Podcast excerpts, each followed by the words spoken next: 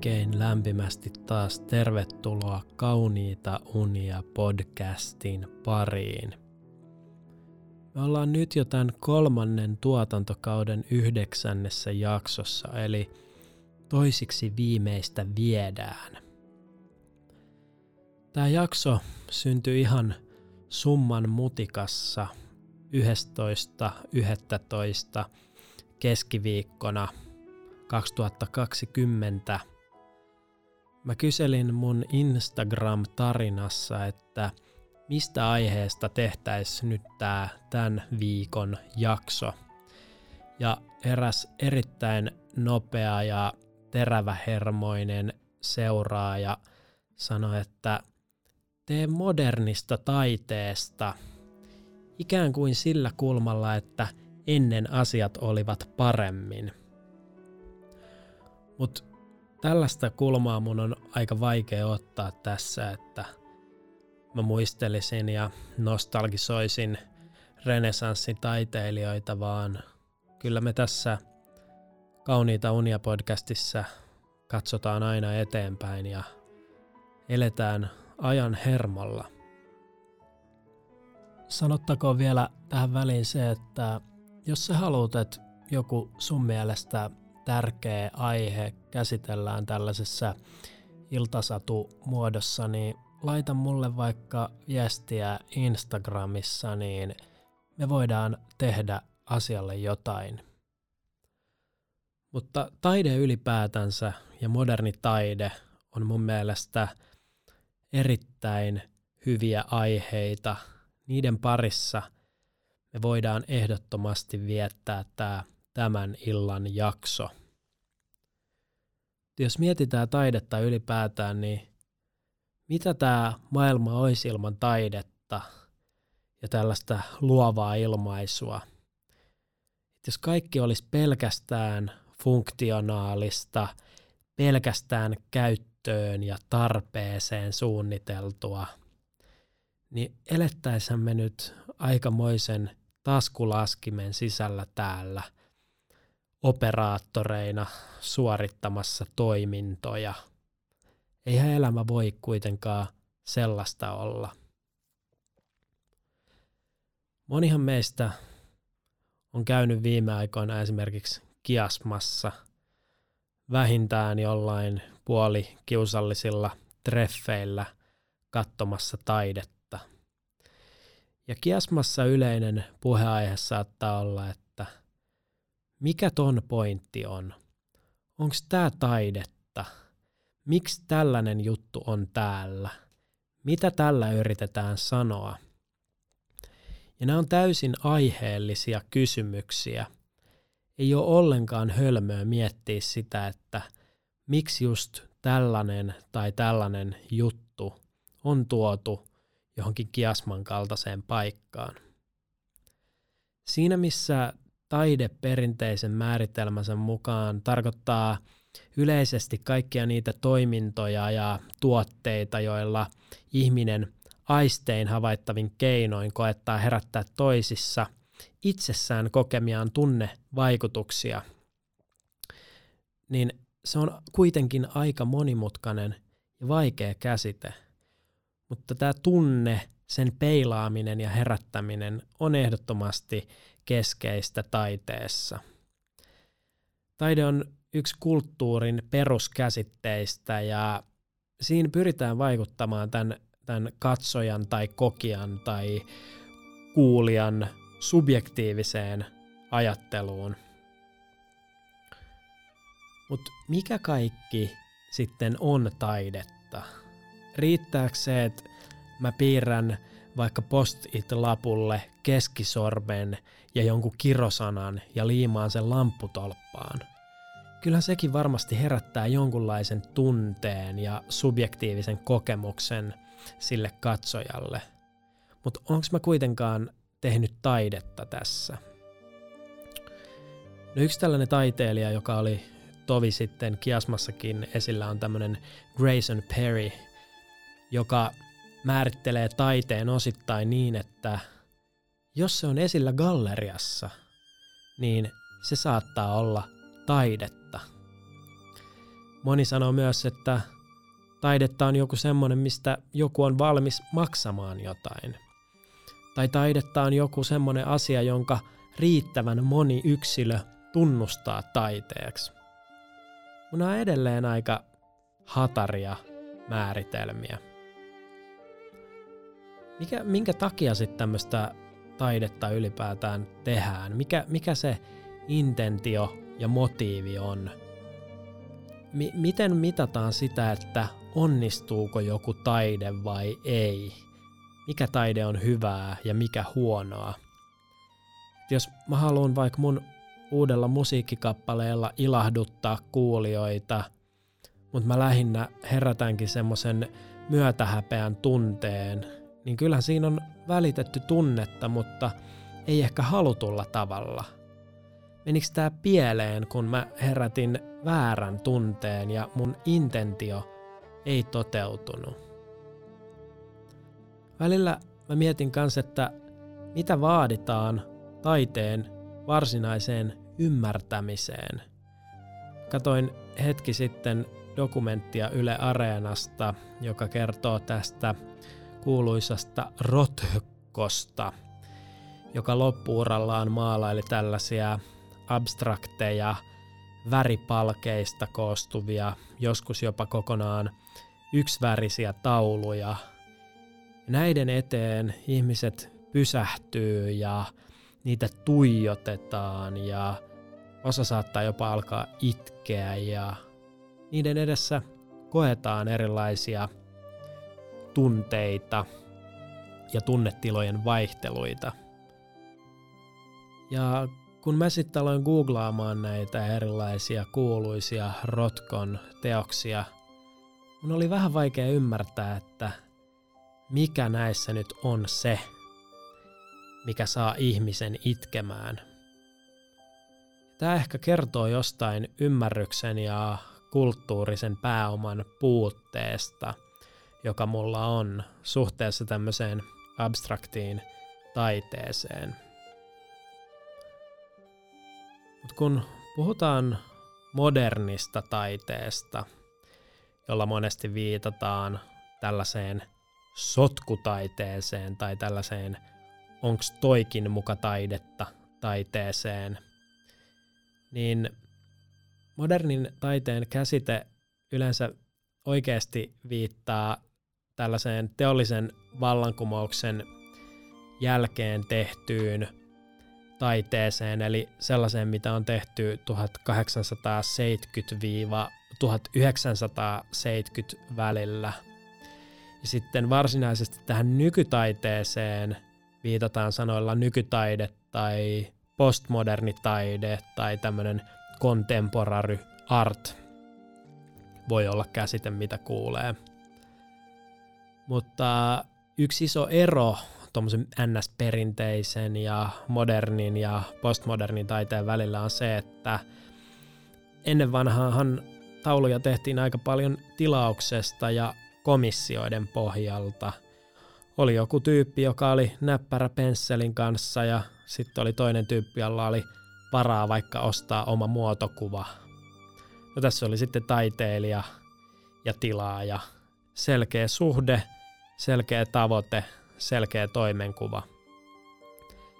Sitten kun me vähän vaurastuttiin ja erilaiset taiteilumenetelmät tuli ihmisille mahdolliseksi, niin taiteessa alkoikin olla kysymys aika paljon muusta kuin kuninkaallisten ja mesenaattien kuvien maalaamisesta.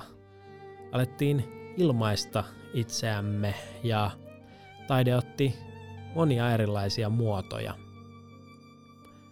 Mutta on tosi vaikea aihe käsitellä tällaisessa podcastissa, koska taidehan sisältää paljon snobismia ja elitismia ja valtataisteluita – kuka ylipäätään saa olla taiteilija tai edes antaa mielipiteitään taiteesta. Jos sä vaikka haluat tehdä tällaisia roisketauluja pensselillä, niin ollaksesi taiteilija, edellyttääkö se sitä, että sun pitää myös osata maalata täysin fotorealistisia maisemakuvia? ettei kuka vaan voi alkaa roiskia, vaan sulla pitää olla se pohjataito ja ymmärrys siitä perinteisemmästäkin maalaamisesta. Ja se, että sä saat tulkita taidetta, pitääkö sulla olla joku yliopistotutkinto tai pitääkö sun olla museossa töissä, pitääkö sun tuntea taiteilijoita ja taideskene. Siinä missä tämä taide on tunteiden herättämistä, niin riittääkö se vaan, että se taide herättää jonkun tunteen ja sitten kuka tahansa lähtee tulkitsemaan ja arvailemaan, että mitä tässä nyt oikein tapahtuu. Miksi musta tuntuu tältä, kun mä katon tätä taulua tai kuuntelen tätä musaa. Ja jos se tunne koetaan jotenkin epämiellyttäväksi, niin voiko sit suoraan sanoa, että ei, ei tämä ollut hyvää taidetta. Tai ainakin tämä oli epämiellyttäviä tunteita herättävää taidetta. Nämä on hyvin vaikeita kysymyksiä. Sitten vielä tästä taiteilijan identiteetistä, että minkälaisen legitimiteetin ja statuksen se vaatii, että sä oot oikeasti taiteilija. Et jos sä myyt jotain sun pieniä veistoksia, niin riittääkö se, että sä pääset köyhyysrajan yläpuolelle ja just just tuut toimeen? Vai pitääkö sun olla jotenkin suosittu, että sä oot varsinaisesti taiteilija?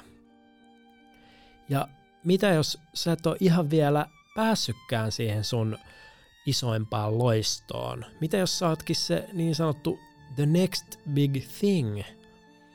Niin miten kauan sun pitää uskoa siihen sun omaan taiteeseen ennen kuin muut huomaa, että tämähän on tosi kova juttu?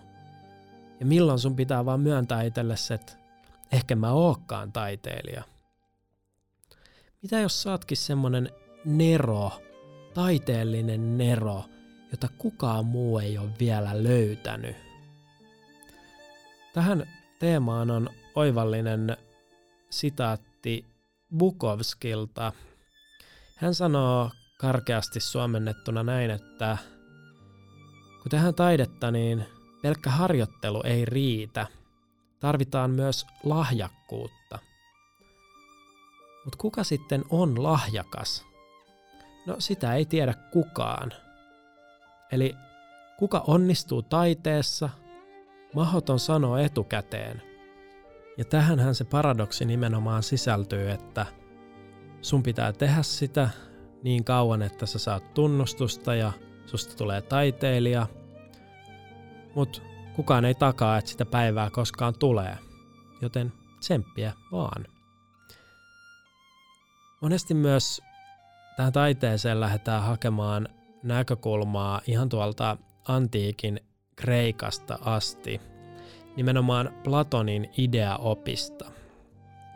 Platonin mukaan ideat asuu tämmöisessä ideamaailmassa, ja tämä meidän aistimaailma vaan jäljentää näitä ideoita. Ja ihminen pääsee käsiksi ideamaailmaan ainoastaan ajattelemalla, ei havainnoimalla eikä tunteiden kautta. Eli älyä korostetaan todella paljon antiikissa. Ja kaikki nämä tunteet ja aistit ja intohimot ja nautinnot, ne toimii vaan tuolla aistimaailman alemmilla tasoilla, niin sanotulla langenneella tasolla. Siellä langenneella tasolla on varjoja, harhakuvia, unia, luuloja. Ja siellä ei rationaalisuus eikä äly samalla tavalla dominoi. Onkin sanottu, että estetiikka alkoi siitä, kun suuri taide kuoli. Et kun Kreikan klassisen runouden ja siihen liittyneen ajattelun voima ehty, niin Platonin piti perustaa estetiikka. Silloin ajateltiin, että taidehan on valmistamista. Että kreikkalaisille ei ole eroa käsityön ja taiteenomaisen valmistamisen välillä, koska tärkeintä on se, että tämä syntynyt teos kuuluu kommunikaation, yleisen käytön ja ymmärtämisen alueelle. Että sen on määrä kuvastaa sitä, mikä on todellista, mutta myös sitä, mikä on mahdollista. Taide eroaa käsityöstä siten, että sillä ei ole mitään hyödyllistä käyttötarkoitusta. Se vaan toteutuu silloin, kun me tarkastellaan sen ilmenemistä. Ja nämä on semmoisia ajatuksia, jotka vaikuttaa edelleen hyvin paljon siihen, että miten me nähdään taide. Mutta nykyaikana tämä moderni taide tai postmoderni taide, mitä me tehdään, niin se kohtaa aika paljon erilaisia ongelmia ja kritiikkiä. Siihen sisältyy sellaisia kysymyksiä, kuten että jos joku teos, esimerkiksi seinään teipattu banaani, on semmoinen, että kuka vaan osaisi tehdä sen, niin onko se silloin taidetta ja miksi? Ja sitten jos taiteeseen piilotetaan jotain merkityksiä ja viittauksia, joita vastaanottaja ei sitten kuitenkaan ymmärrä, niin onko se sitten vaan liian korkea lentosta taidetta vai onko siinä epäonnistuttu? Sitten taidetta kritisoidaan tänä päivänä monesti myös sen takia, että se on sijoituskohde. Taulujen arvo on todella korkea monessakin taidekategoriassa verrattuna vaikka 20 vuoden takaiseen. Ja nämä on ihan kiinnostavia arvon säilyttäjiä tosi monelle, jolla on pääomaa. Silloin kun taiteesta tulee sijoituskohde, niin sen arvo on enää tosi vähän suhteessa siihen, että mitä se itse taulu tai muu teos varsinaisesti edustaa. Ainoa mikä silloin on enää kiinnostavaa on, että miten sen kyseisen teoksen arvo kehittyy ja kuinka haluttu se on tulevaisuudessa. Ja tästä moni katkeroituu, sillä aika yksinkertaisenkin näköisiä teoksia myydään ihan käsittämättömillä hinnoilla. Kalliiseen taiteeseen liittyy myös sellainen mielenkiintoinen käsite kuin aulataide.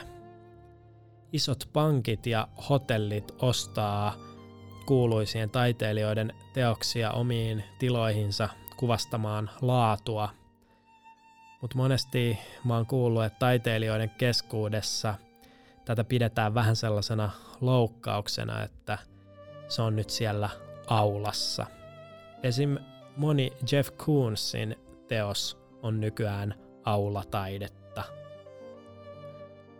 Sitten on tietenkin tämä teknologian ja taiteen välinen suhde.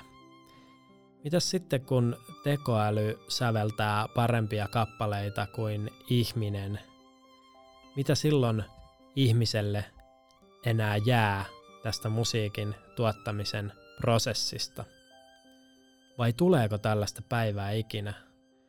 Tarvitaanko taiteeseen aina se joku inhimillinen ihmisen ote? Iso osa taidettahan koostuu siitä luomisen prosessista.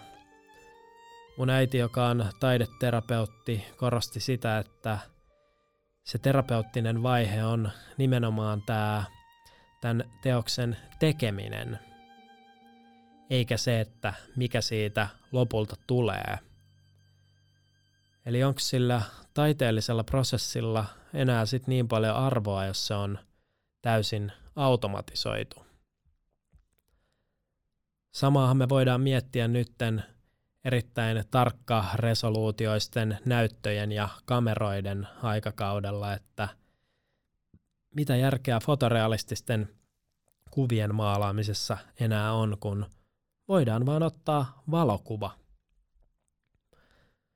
Nämä on tosi vaikeita kysymyksiä, että mikä on ihmisen tehtävä taiteessa silloin, kun yhä enemmän ja enemmän asioita pystytään luomaan koneiden kautta. Kai se on joku yleinen inhimillisyys, joka tulee aina olemaan osa taidetta. Edes siinä vaiheessa, kun ihminen painaa nappulaa ja laittaa algoritmin luomaan jonkun teoksen. Tästä aiheesta voisi puhua vaikka koko yön läpi, mutta johonkin pitää vetää raja. Taide on monipuolinen ja jatkuvasti kehittyvä ilmiö, joka on todella keskeinen osa ihmisyyttä. Mä suosittelen sulle, että älä ota koko tätä taide-metakeskustelua niin vakavasti. Jätä snobbailu ja elitismi muille. Mun mielestä saat taiteilija, jos susta tuntuu siltä ja sä saat ilmasta ittees juuri sellaisella tavalla, kun susta itsestäsi hyvältä tuntuu. Tietenkin sillä rajoituksella, että älä mielellään satuta muita siinä prosessissa. Mä toivon, että sä näet tänä yönä taideteoksen omaisia unia ja nukut oikein sikeästi. Tässä oli kaikki tällä kertaa. Hyvää yötä ja kauniita unia.